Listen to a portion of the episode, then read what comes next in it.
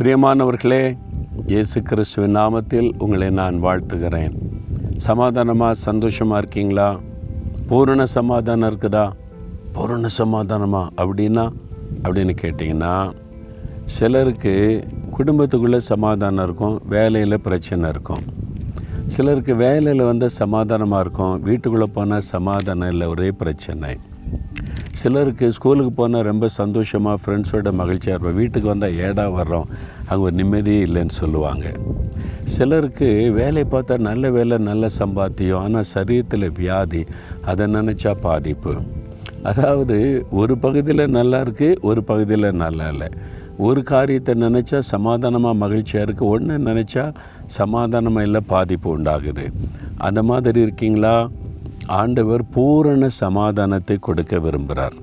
பாருங்களேன் ஏசாயா இருபத்தி ஆறாதிகாரம் மூன்றாம் வசனத்தில் உம்மை உறுதியாய் பற்றி கொண்ட மனதை உடையவன் உம்மையே நம்பி இருக்கிறபடியால் நீர் அவனை பூரண சமாதானத்துடன் காத்துக்கொள்ளுவீர். அன்று சொல்லார் உங்களை நான் பூரண சமாதானத்துடன் காத்துக்கொள்ளுவேன். அப்படின்னு என்ன அர்த்தம்? எல்லா பகுதியிலும் சமாதானம். நீ ஊழியம் செய்த ஊழியத்தில் சமாதானம். குடும்பத்தில் சமாதானம் சரீர சுகம் அதை நினச்சா சமாதானம் பிள்ளைகள் காரியத்தை நினச்சா சமாதானம். எல்லாத்திலும் ஒரு பூரணம் பெர்ஃபெக்ட் சமாதானம்.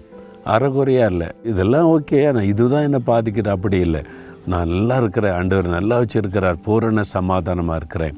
அப்படி தானே இருக்க விரும்புகிறீங்க ஆனால் அப்படி இல்லை.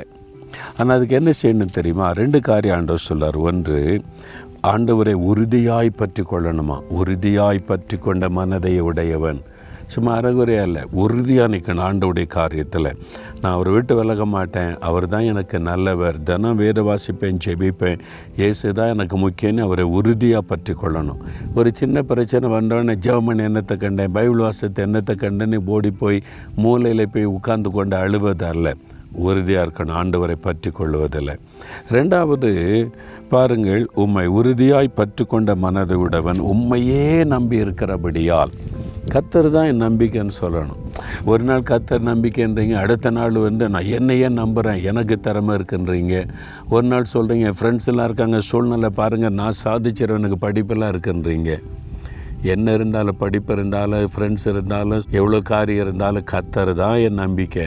அவரையே நம்பிக்கையாக கொண்டிருக்கிறேன் நீ அப்படி இருக்கணும் நீங்கள் உறுதியாக இருக்கணும். கத்தரை நம்பிக்கையாக கொண்டு இருந்தீங்கன்னா எல்லா பகுதியிலும் எல்லா ஏரியாவிலும் பூரண சமாதானம் இருக்கும். அவ்வளோதான் அதுக்கு ஒப்பு கொடுக்குறீங்களா? இன்னும் ஆண்டவரே நான் அந்த அறகுறையாக இருக்க மாட்டேன். நான் வந்து உறுதியாக பற்றி கொள்ளுவேன். அது மாதிரி உண்மையே என் நம்பிக்கையை கொண்டு இருப்பேன் யாராவது கேட்டால் என்ன நம்பிக்கையில் என்ன இருக்கிறேன்னு? கேட்டால் கத்தர் தான் என் நம்பிக்கை.